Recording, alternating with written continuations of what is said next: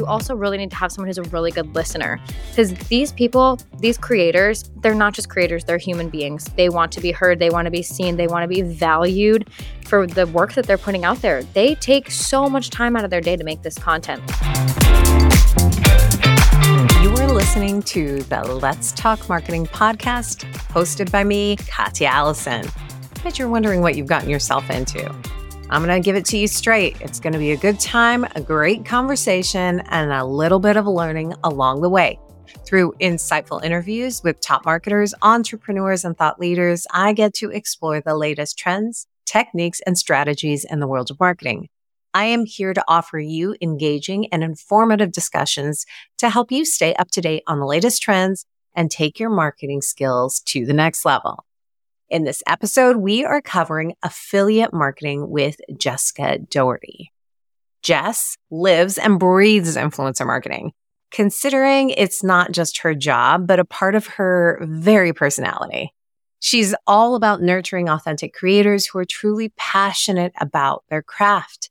As a social media and influencer marketing manager at Osmo Salt, she's been instrumental in taking the company's delicious product to the forefront of platforms like TikTok, making waves and gaining attention worldwide. So let's talk marketing with Jessica. Jess, welcome to Let's Talk Marketing. I'm excited to have our listeners may not know that we have had so many conversations, but I'm always excited to talk to you. So welcome to the podcast. Thanks. I'm super excited to be here again. Not on the same podcast, but with you in general. we won't talk about the unnamed podcast. Let's dive in with getting to know you a little bit. It's always where I like to get started. We want to be able to share with everybody what your just marketing journey is. So, share with us what your first marketing role was or what you would consider a marketing role, and then what your current role is. Yeah. Okay. I will say my first real marketing role in corporate was at a company called Organifi, but my first look into the world of marketing was when I was at Lululemon. This was a long time ago now. It's crazy to think that it's been so long since I've been there because I worked there for three years and now it's been three years since I've worked there. It's wild. It's been such a long time since this era of my life wearing black stretchy pants to work every day. but sounds cozy. Honestly, I'm doing that now because I'm on a camera on Zoom. but yeah, when I was there, it wasn't really about being online. It was more about marketing in person. That word of mouth marketing. We had store ambassadors and like going to their class. So it was definitely a very different variation of marketing than what I'm used to. And I was just telling someone about this the other day too, because when I got my first role in marketing at a corporate job, startup company, health and wellness superfoods, like all online influencers on Instagram, TikTok, etc. I literally don't know how I got the job. I must have milked the fact that I worked with in store ambassadors and I was a really good event planner because that's what I did for college. My major was event marketing, hospitality management. I know I'm hospitable and I put myself out there into something new and got this role at Organifi the role was called what was it? Community manager or no not community manager collective city manager. That's what it was called.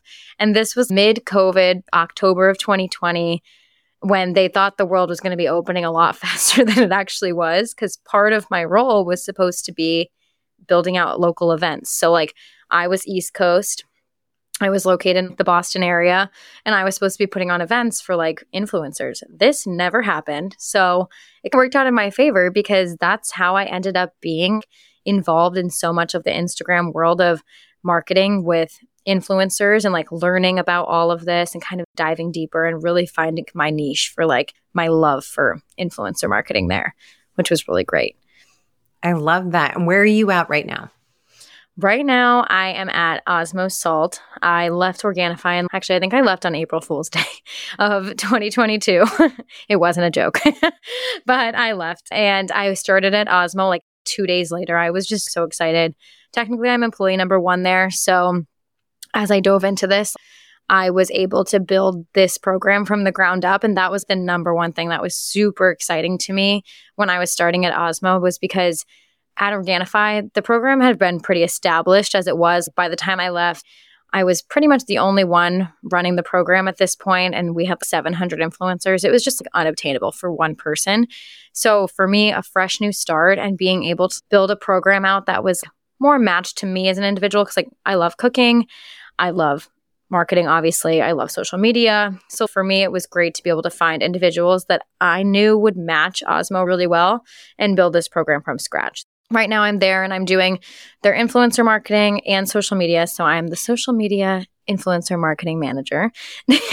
Hey, long, nice. long-winded role. mouthful. but I also think it's something that happens commonly, especially in the influence marketing space. A brand wants to do it. They may have social media. If they do, whoever's on social media is now all of a sudden the influencer manager and is expected to know and be able to do all of the things. And in our strategy session, we'll definitely dive into building out an affiliate program and whatnot. But I'd love to know in your current role as the doer of all things in marketing, honestly, because let's just call it spade. What is it that you love about what you do? But conversely, what would you pluck out of it if you were like, it would be perfect if I just didn't have to do this part? Honestly, it's so funny because, and this is nothing against Osmo because I love my job, literally love my job so much. But if any brand out there is looking to hire a social media influencer marketing manager as a large scale brand, they should not be doing that because this person that's not at a startup should be paid separately for each role. It's two roles. You're able to build it into one at a very small brand because we have to. We're literally wearing so many hats and doing so many different things. But I think for me, the number one thing I love is the relationship building. And I, you know this about me. I could talk to a wall. I literally love. I've seen you talk to. No, I'm just kidding. Let me turn this way. like, no, but I just absolutely love the relationship building, meeting new creators, making them feel like really special because they are like the content that they create on the daily, some of which also have full time jobs and then are doing this on the side. They deserve to have the gratitude towards them for like, doing these things for smaller brands like us. That is really exciting to me to be like, hey, I just want to send you this product, no expectations necessary. If you like it, great. If you don't, great. I just want to get this product out there. So that's what's really exciting to me is like the gifting aspect, finding creators that are also smaller, not the ones that are like carrying in 200K followers. Like, yeah, they're great and it's awesome. But a lot of the times we talk about all the time is these smaller creators, they're the ones that are really bringing in the views and the community. And they're the ones that I really want to nourish. I think for me too, the ones, the part of my job that I would want to remove is probably just the little nitty gritty stuff that like you do on the daily that just takes up time and energy away from building those relationships. So like maybe it's scheduling social media. But yeah, I mean, we have platforms for this, but it still takes time to schedule it all out and then make sure it's posting. And in the world we live in right now, I just read an article on it the other day. Social media managers need to be able to work on the fly, whether it's catching on to trends and posting stuff for that, or maybe something's happening in the world and you're like, okay, that's funny and it relates to our brand. So let's post about it. And like things change so much. Promos change so much at small brands. You might have to go back and change that. So it's just like being able to work on the fly. But I really do wish I had more time for my people. Yeah, I love that. And you you have the best personality to be just Thank kind you. of in this space because you do need to be able to build relationships, be gregarious and approachable all at the same time. And you definitely encompass all of those things. But I'm also right there with you in regards to being able to remove, if you could, all of those, I will call them mundane tasks. Yeah. And I think also there's this misconception, especially from a social media perspective, that, oh, you're just quote unquote scheduling, that should be really fast. No, this actually takes time because in order to schedule, you have to have the visual. You also have to have the copy. And if you're on multiple networks, oh my goodness, it is, it takes a long time to schedule, even just like a week. It could take the entire day to truly be thoughtful about what it is that you're doing. If anybody's Never mind all the new social media platforms. Exactly, exactly. I always feel like if anybody says that they can do it really fast, that you're missing something. You're copying and pasting a lot of stuff that maybe should be a little bit more thoughtful. yeah, I love this ChatGPT. Me too. but I, don't- But I love it as an assistant, but I also, because I use ChatGPT, I can tell when a post is ChatGPT. Me too. You know what I mean? I'm like, that's ChatGPT. You took no time. I'm all for assistance because you and I are both on the same in kind of the same environment where we have very tiny teams. So you have a lot to do. I think that's the advantage of AI or the advantage that AI has brought to marketers is that all of a sudden it gives you like a person to go back and forth with. Yeah. feel like the answer. And I'm like, eh, not like that very much. I'm going back to my original. yeah, exactly. And I just needed to bounce this off of someone to know that I was right. So you were wrong. I was true. right. it's true. Now, we were talking about just kind of social media networks and just kind of how quickly it does move. So I'm really curious if you use any social media networks. And what I mean by that is like, are you looking at Instagram? Ooh, threads. We haven't even talked about threads. LinkedIn, Twitter, all of that stuff. Do you use any social media networks for inspiration, education, or entertainment? And if so, which ones? Yeah. I consider myself a nerd about this, but because I'm on Instagram and TikTok and threads now daily, my go to when I have free time is LinkedIn. And I love scrolling through LinkedIn. I love posting on LinkedIn. When I see that little percentage at the top go, it's like, you've had 1000% engagement this week. I'm like, hell yeah, I have. I'm like, I'm like, I was like, boom, boom, right? I'm like, what did I do this week? like, and lately I've been a little slower about it because I've had a lot going on, but that is my go to because I feel like it's educational. One, you're seeing things that other people in your network that you probably don't follow on other social media accounts posting content. So it's really fun for me as someone in the space who like constantly want to learn and maybe I don't have to time to like watch like a webinar or something for an hour. So I'm like, okay, let me just go scroll through LinkedIn for a little while and see what I find. That's usually my go-to. I feel like TikTok and Instagram can get really saturated with trends and I see this all the time, especially with some of my creators who like one of them just went viral for this. I can't remember what the ice cream's called, but this little ice cream bar. And now people are reposting it and not tagging her and giving her credit. So, like, you see that a lot on these platforms where it's okay, where did this actually come from? And you can't trace it because not everyone is good about tagging people. But I feel like on LinkedIn, if people are reposting things, it's easier to see where it came from. So I like seeing where credits do and also seeing the professional aspect and like people having fun with it now and getting a little more loosey goosey. So I think it's a good app for me. I get inspired there. No, I like that. Inspired and educated and even entertained over there. Yes. All right. Now let's remove social networks completely because, again, this is a fast paced business. How do you stay up to date on trends if we remove social networks? Is there a newsletter, a website? Like, where do you go to? Oh, I like that too. I actually still get marketing brew emails through my email threads.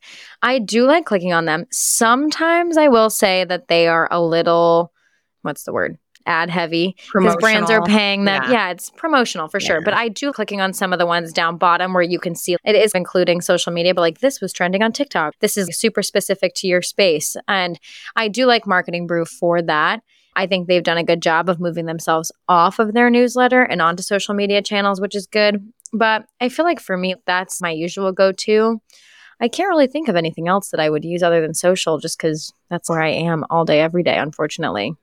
That's so true. You know how I like to leverage social? I do this cross channel education where I will see something come up on Instagram and I'll look on LinkedIn and then that helps me search for what I actually like the yes. hottest topic that's trending. Cause I always feel like if you have like the alerts for trending topics, it just gives you such a smorgasbord. But in this space, you do have to have like your finger on the pulse of what's this next conversation going on. Not to date this particular podcast, but uh, the same thing happened to me yesterday as I'm scrolling. Yeah. And or no, I was part of I'm a part of a Facebook group and someone was talking about Lizzo and I was like, "Oh man, and this is such a shameful thing to admit, but I just don't watch the news and I don't no, keep up I on it. Either. I wait for the alerts to come up on social media. And then, oh boy, then I do the whole deep dive. I was like, now I need to know all of the things about it so that I can no, have too. an opinion about it. So unfortunately, I'm the same. That. The news is depressing. I follow good news movement because I like to see a little goodness here and there. I don't know. Maybe I am ignorant for not watching the news, but uh, I just can't. It makes me sad. It's it also gets so heavy, right? Mm-hmm. And Yep. uh, so you have to be able to balance it out. But that's also why I, I like to ask that question as well too. I'm always really curious as to where and how people are staying up with trends and any good newsletter or group that I could be a part of is like what I'm a part of. And not that I check it daily, but I know it's there. I know it's No, there in the that's good. background. Hey, a good networking Slack group is always golden too, and I'm in a few Oh, of those, and I love so them. true. But they all find their stuff on social too, for the most part. But I do love them. I like that. Okay. You ready to talk strategy? We're ready am. to talk marketing strategy. Okay. So, the topic of conversation today is about developing an affiliate program. So, I'd love to hear from you what you believe are like the key components on the brand side for a successful affiliate program. Because I know that a lot of brands want it, but they don't even know where to start. What do you have to have in place? Yeah, it's so tough. I think the platform is super important, but also the person that's running it. And I think even still, like, I've talked to some really big brands out there and they're still running things off of spreadsheets. If you have someone who's a really big spreadsheet guru and they have equations to pay influencers in affiliate marketing, link, commission, etc., then that's fine. I live in my platform because I don't want to have to do all that extra work because I'm also doing social and mood boards for photo shoots and things like that. I just don't have the time to manage a full spreadsheet. For me, I think the biggest thing is always the person that's running your program. I think that this person, you have to think of it as I just listened to another podcast recently where somebody was talking about the energy in a conversation is 75% of the conversation. It's not what you're saying to the person. They're feeling your energy, they're seeing your body movement. If you don't feel genuine or authentic to that creator, then they are not going to do your affiliate program because no one wants to make 5% commission on a pair of God knows what that you're selling. It's just, it's not exciting.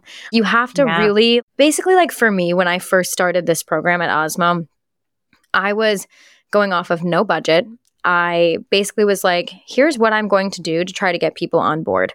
I had five partners that we worked with because they were friends of Nick's, who is our main founder at Osmo. We make cooking and finishing salts for people who don't know what Osmo salt is. But basically, they were like cooks on Instagram and TikTok, and other people saw them using our products. So that was already exciting for people to be like, okay, this person uses the salts. Like, I want to use it too.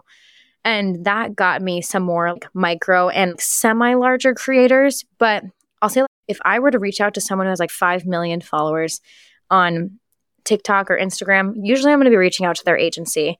And an agency, probably 99.9% of the time, will say, we will absolutely not be doing a commission deal because they have to eat. Everybody has to eat. And that's kind of the issue with an affiliate program. So if you don't have the right person in that seat to really not convince people to do it, but like make them want to enjoy being a part of a small community like this, that is what's going to be the number one thing that makes people want to join. So, really, it's having the right person in place to develop those relationships to get people to say yes. What kind of traits? Because I want to unpack that because I also believe that's so incredibly important. You can't just stick anyone to manage an affiliate program, it has to be the right person. Do you think it's what kind of characteristics? I, as a brand, would be looking for in that person? Is it someone that's approachable? Is it someone that authentically speaks? Is it, I don't know, like what kind of characteristics? If you're like yeah. having to give it to the recruiter, like this is the type of person that I want you to bring back to me. This is the type of person I want you to bring back to me. So, share some kind of characteristic traits that would be helpful.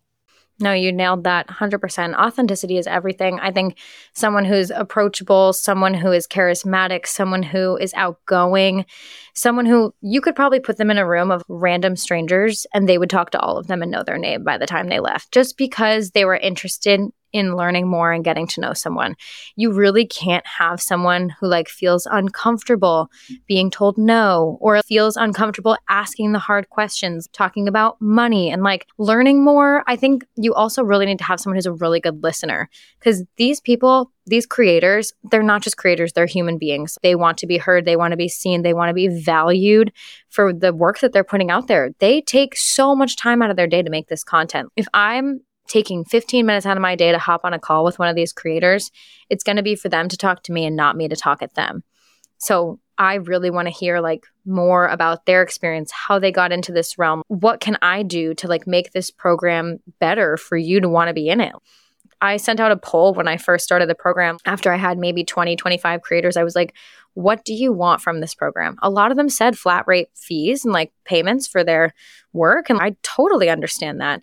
But at the same time, it's if you don't have that person that's willing just to go the extra mile for your creators, then you're really not going to have someone that's fit and build out your program. And it's all about brand awareness at the end of the day. It's not always the revenue, but having people be happy and connected to that person is huge. That feeds into, I feel, the word of mouth that we had talked totally. about for when you were doing event marketing and really yeah. pushing that because that will never go away. People talk. That's totally, and they all talk to each other. Talk. Yes, yes. and then they w- recount stories mm. from other people that aren't even theirs to the point yeah. where it's this massive game of telephone. So it can definitely have an impact. So we've talked about what you have to have in place. We've talked about the right person to manage and run this affiliate program. I'd love to dive into what type of influencer is the right fit, especially since you brought up the example of if they have a million followers, they don't want the 5%. So, who, if I'm a brand, who's it that I'm looking for? Not just like the right fit for my brand, but should I completely take off like those mega and celebrity influencers off of like even the affiliate program? Should I just be looking at nano and micro? What are your thoughts on the right type of influencer? That's such a good question. And I think follower count doesn't really speak to that as much either. I definitely have some creators that I work with that have millions of followers that are doing it for commission. But I think that it really just depends on the creator themselves and the relationship that you build with them. I think that something that I've done a lot is I had a creator who when we first reached out to him like a year ago, he had 68,000 followers maybe on Instagram and now he has almost 500k. So it's those creators that you see their potential and their success and their growth and basically just reach out to them be like, hey, you're looking to grow, we're looking to grow. Let's do it together. I want to support you. How can we do that for you as a small brand? Who can I connect you with? I want to be sure that you're able to meet other brands throughout this experience. What can I do to make sure that like you feel valued? I think too, you could have someone that has 100 followers, you could have someone that has 5 million that it really doesn't change their answer at the end of the day. I, I do think agencies have a hard policy for like, we need flat rate because we have to hit our goals. But I think if you never know, like you could message an influencer through a brand page on their Instagram, be like, hey, we would love to send you some product. Please let us know where to send it. Some of them might be like, hey, here's my agency's email. Please email yeah. this person. Some might just email back and be like, hey, yeah, I'd love to try it. You can send it here. You really never know. At the end of the day, it they have these kind of unspoken rules with their agencies where they're like, all right, if I have a paid deal coming in, obviously you need to make a cut. But for gifting, you really don't. You may just get like a lucky day where they're checking the request bid and they might be like, okay, yeah, I'd love to try your product. But I think that for the influencer, you were talking more about like their personality and what I would be looking for. I think for this, it's just like someone who's for a small brand like Osmo, like willing to just like give us a shot. I think I'm super flexible. I'll always negotiate with people. Like if they feel they shouldn't be making 10% commission to start and they should be making 20, sure, I don't care. I'm happy to give you the 20% commission as long as you're going to post about us. That sounds great. I'll do whatever you'd like. And at the end of the day, it's 20% or like they want the 5 grand. I'd rather give you the 20% commission because that means you're generating a sale for us.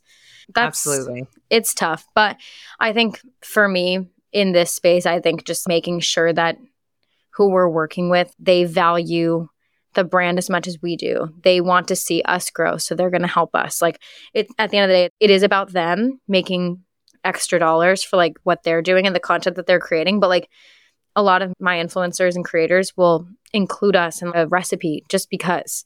And things like that shows the added value for me of having them on my team. And I always tell them when I'm onboarding people, the people who are willing to join collective because I tell them all the time, I'm like, in the future, as we grow, I want to be able to pay all of you. I want to be able to do flat rate deals. I want to be able to reach out to you for a really big campaign where we do like a large product drop and have you create a really cool video for us and like pay you for it. But like if you're not a part of our collective and you're not here to grow with us, then I won't be reaching out.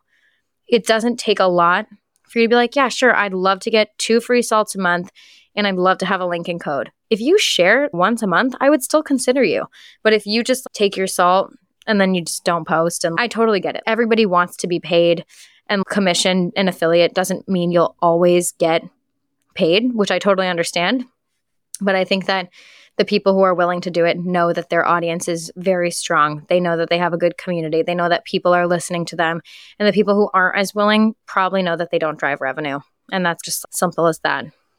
And or they don't know how to do it. And there's one yeah. thing that I do want to backtrack to because you mentioned it's great if they include us on a recipe post that they're doing. And especially now I have a lot of things to say. so I want to backtrack to like the nice surprise of being included on the recipe because I also think that for affiliate marketing on the influencer side, that's passive income. So the oh, goal yeah. is to, uh, to have it live beyond just one post or one story or whatever that's like. So I find that affiliates really work for people who have existing blogs and websites, which is a great convergence for Osmo Salt, right? Because it is it's built in recipes. If you've got a blog, then have it live just in there. So I'm curious when you're trying to find that right influencer, is the website and a blog even something that you're thinking through or thinking about? Um, it's such a good question. I feel like there are two ways to look at affiliate, and I feel like affiliate could be a blogger or someone who is constantly like feeding things through their blog or they're using Rakuten and things like that. But like those are usually things that I'm not focusing on. I'm more on the influencer side of social where it's okay, this person has a TikTok shop or this person has a link in bio and they include other brands where it's like you can get 10% off Scrub Daddy or you can get 10% off of Hexclad. Things like that, where it's like brands that we also vibe with and would love to be included within that list. And it's okay if you already include this brand, what's another? I think that creators that have hundreds of discount codes, they're like oversaturated and like that probably wouldn't be the best fit for us. But I do think the creators who choose to work with a select group of brands and like maybe they use us consistently in their videos and people comment, What salt are you using? What product was that? Usually, I see this a lot too on like ads for certain companies. If they hashtag ad or but use another product in their video, usually people aren't asking about the product in the video. They're asking about something else because they yeah. know that the product that they're pushing is paid for. So it's a tough spot too, but I do think it's like the beauty of affiliate where like you can include it wherever you want and you can keep it so organic. And that's like the best part for me as someone pushing creators in the right direction is like affiliate is your friend because you don't have to be inauthentic ever. It's just like products you love, great, link it. People will find it. exactly. Great, Lincoln. Here it is. Here it is. But I am just curious when you're building out like the campaign with the influencer for your affiliate program, it's a lot. They have to push it out as much as humanly possible, I would think, because they want to get the commission. So it's great if they have one viral video and then you get all the clicks from that. So I would assume that you're also looking for the type of influencers that are going to think of creative ways to showcase their affiliate links as well. Because it is just a pay to click, pay to play. Mm, that's not what I want to say. No, I know um, what I mean. Yeah, it's like something with clicking. I, I need more coffee, but y- you no, get what I'm saying. Like you need, right. you do, you need someone that's going to repost and repost. So I'm curious, like when you're developing that campaign for that influencer in the program, are you giving them a minimum of times to post and where, or do you give them a lot of freedom? Do with it what you will. That's a good question too. I think a lot of brands who do affiliate marketing have a set of guidelines and like rules, but I don't I was never a rule follower myself to be quite honest with you. So I just I personally feel if you are not paying an influencer, you cannot request things from them.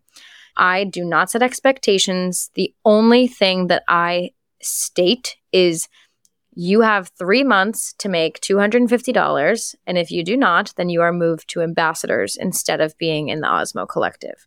For the collective, you receive two salts a month, you receive newsletters. It's like constant upkeep community. For the ambassadors, it's like touch and go. I don't need to pay attention to them as much as I appreciate them sharing about us, but they're not the ones driving revenue. They might have incredible content. Maybe I bring them back because they are strong content creators. But at the end of the day, they still deserve to be paid and given credit for what they're creating. So I'm happy to send those people salt, hopefully, and eventually pay them for their content if it's really strong and has that not like viral, but strong views and impressions. But I do really think that with that being said, I want to encourage them to join in some way, shape, or form. Okay, if you don't hit this, we're not able to like continue working with you, so we're going to move you. And I want to create that, not like fire under their ass. I just want to make sure that they're encouraged to share. Not that not that they're forced to, but it's okay. It's not super hard to make the $250 and I made sure that like when I created our structure, I was like, I made it exciting to hit that marks. Once you hit the 250, you have an increased commission. Once you hit 500, you have an increased commission. So, like, they're very small benchmarks and it makes it easier and more exciting to do, especially yeah. for a, a program where I'm not going to be paying you flat rate all the time.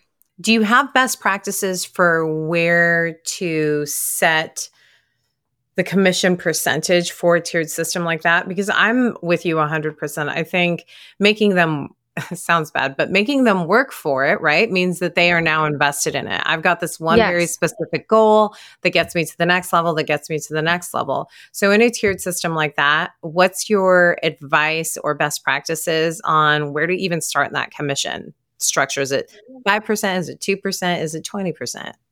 No, it's such a good question. And I, I also do like some affiliate work personally because I also like to see it from an influencer standpoint. Being in this space, it's fun for me. So I just joined one recently and I won't name brands or names, but it was like a 3% commission start. And I was like, that's really not exciting. I'm going to give some feedback.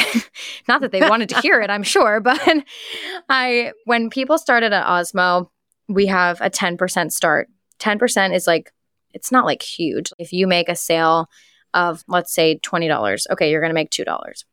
That's not that exciting, but because usually people will buy multiple flavors, it's okay. If you sell $60 worth of salt, then you make $6 and then you have an easier way to make it to 250. 250 is like our highest price point item. It's if someone were to buy an Osmo Vault, that's like a $250 item. And it includes all of our products. But since we have lower price point items, I wanted to start it out at a lower price point to hit. And I think that brands need to like think about it too. It's okay, what's your profit margin?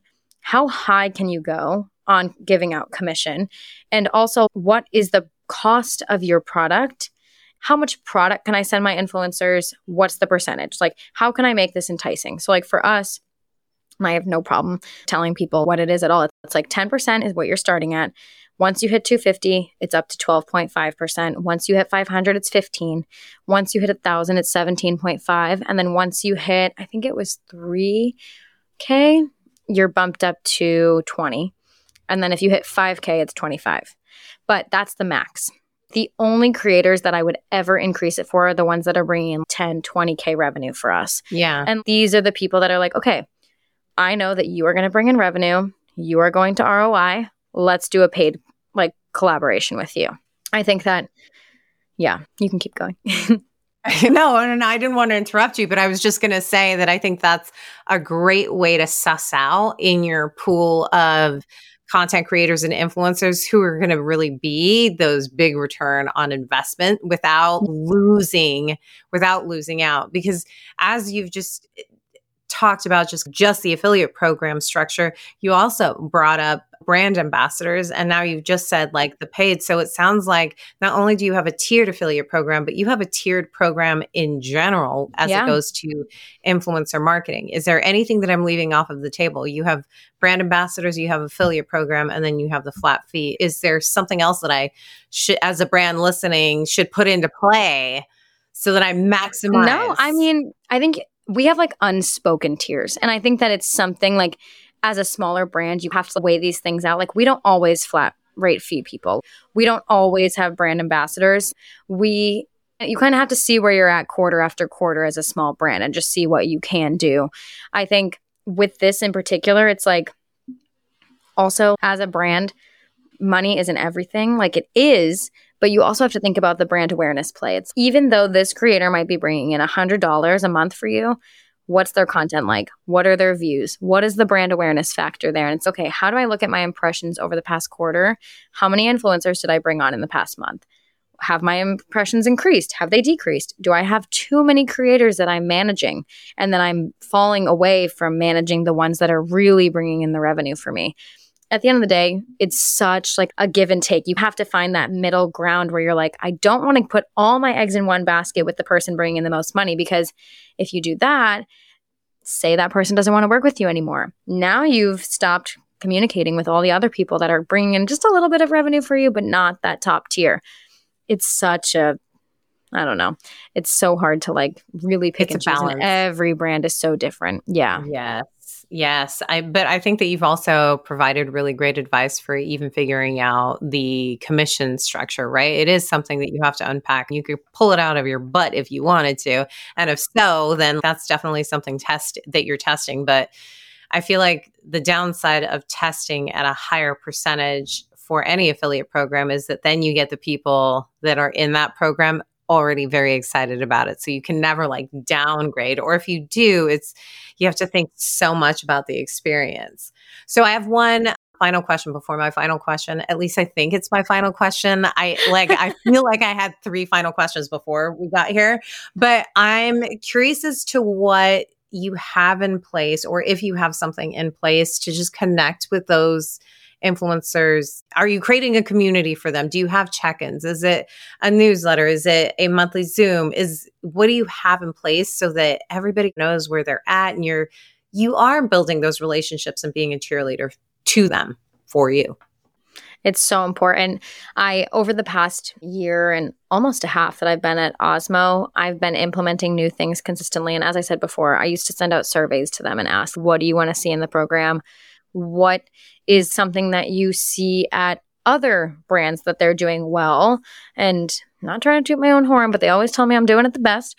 toot, toot, my friend. I'm totally kidding. I always love to learn from them, though. I do. I always love to learn from them because it's so important to make your program better and work around them because they're the ones in it. It's not what I want, it's what they want. For me, I just started them last month. We had our first one and I was very excited. I had um, a webinar basically. I had them all on. Right now, I have about like 72 creators in my program. And I think the last time we talked, I had 30. So I'm pretty happy about that. It's a lot. I wouldn't, yeah, I love it. I wouldn't say all of them are super active. I would say probably like 40, 45 are pretty active. But to me, that's still really strong. It's more than half. And I started just like calendar inviting them all. I do monthly newsletters already. And sometimes I do bi weekly, just depending on if we have promos or if we have a new product dropping. But I just started. The first one was an Osmo 101, just teaching them about the program, getting them to know each other. I had 10 people on the call, which is pretty good for our first call. So I was happy about that. And I told them ultimately my goal for the webinars and for these calls isn't just to teach them about Osmo, it's like how to have like best practices as a creator, how to use different social media platforms, how to build a media kit is the one that we're doing next week. Just because I've seen this so many times and like I want to really support them in finding other brands to work with as well. Because at the end of the day, if I'm supporting them, they're always going to support me and they're always going to be there to support Osmo as long as I'm giving them the tools that they need. And I think that it's such a huge win for them to be able to work with other brands as well, especially since I'm only offering them an affiliate program at this time. I want them to get paid flat rate deals. I just don't have that budget right now. If I can give them anything, it's like, how can I help you build a media kit? How can I help you structure your Instagram feed to make it prettier or like whatever you like? How can I teach you about the TikTok algorithm or trends or anything that's going on? How to use Canva, literally anything. So that's been what I've started doing with them. I sent out a survey, they told me what they wanted to learn and do. So that's been like my goal at the moment is just making more of those months a month. I think that's amazing. You're adding so much more value to your program by thinking about their needs. And it's interesting because I feel like you you're I feel like you're downplaying how many creators you have because, yes, maybe the number is 75 and you're like, there's 40, 45 active. But that's a lot of relationships to maintain because they're not the only people in your life. They're part of like your work life. If you think about how many people you have to keep track of in your personal life on top of it too, yeah. and then doing it from a business sense, that to me sounds like a lot of conversation. Or maybe that's the inner introvert in me that's screaming out, ah, it's too much overstimulation. oh man, I love it though. They're great. It's fun. And all of them aren't posting at the same time. So it's yeah. like, I think of it as I have 45 kids and I need to give them attention on different days. and they're all my favorite. exactly. Oh, I love it. uh, okay, so I I do have the final question, and I am going to cheat, and I'm going to read it out loud just because I'd practiced it obviously beforehand, and nope, the words were just not coming out right. so if you knew then what you know now, what's the marketing advice that you give to yourself? Oh, I think looking back at little Jess getting her first job in corporate marketing at Organifi, I think the one piece of advice I would give myself is to the girl that was always complaining I didn't have a budget and I didn't have money and I wanted to be able to spend whatever I wanted to spend on all these pretty pieces of content and all that stuff. Money does not equal brand awareness. It does not equal impressions. It does not equal relationships. And I think that the biggest thing I've learned over the years is the more time and energy that you give to your creators and your community, the more you will get back regardless of if it's word of mouth or brand awareness or just random little pieces of content sprinkled in from like a random creator you didn't think would do that for you. I think it just goes a long way. Money can only do so much. It's never going to build out the program that you desire.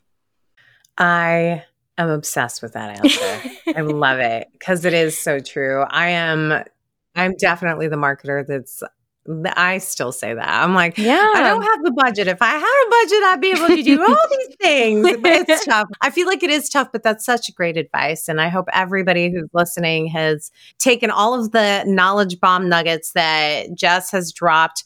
Thank you so much for coming on here and just sharing so much information. I absolutely appreciate you. And I think that you're amazing. Thank you, Katya. I think you're amazing. of course. Bye. Bye. I hope that you enjoyed this podcast just as much as I did. Jess is obviously a, a personal friend, but also a friend of the podcast. Are you ready for the key takeaways? Because I do feel like this episode had a lot of juicy ones. Here are my key takeaways. Number one, the importance of relationship building in influencer marketing that's obviously going to feed into affiliate.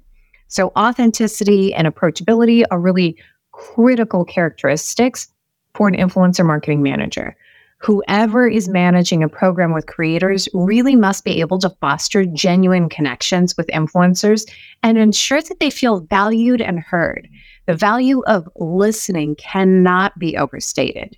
You have to be really good at listening because ultimately, whoever you're working with wants to be heard.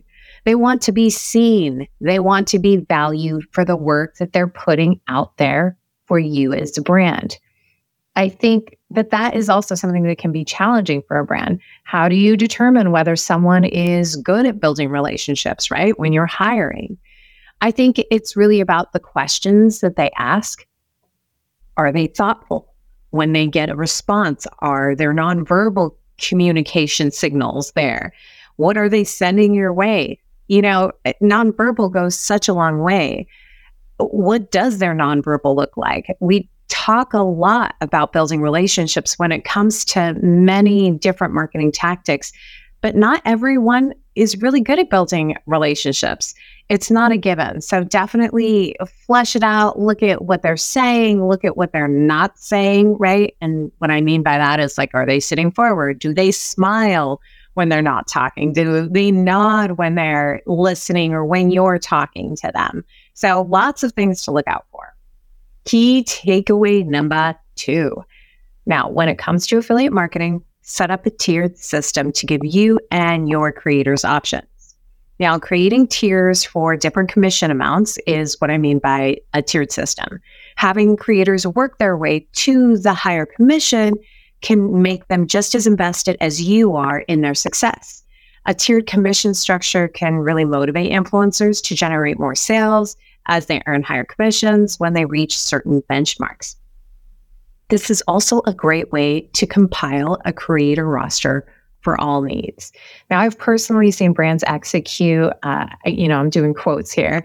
I've seen them execute a quote unquote street team tier that doesn't even have a commission percentage attached to it yet, but it's more based on impressions and brand awareness. Once they've achieved X amount of impressions, then they can start earning commission.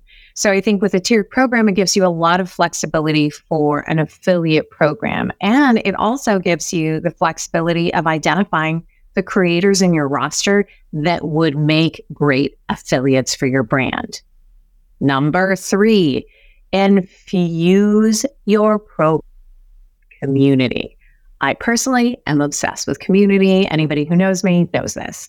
It's important to create a sense of community among influencers in an affiliate program, providing them with education, support, and a platform to connect with each other. And that platform can be Slack, it can be Discord, it can be a private Instagram account, but give them a place to be able to connect not only with you, but with one another. A community of influencers who value the brand and wants to see it grow. It goes a long way. And honestly, even investing in micro influencers who will grow into macro influencers will keep your costs down in the future with your future influencer campaigns because they're loyal to the community you've created for them. What are some of your key takeaways?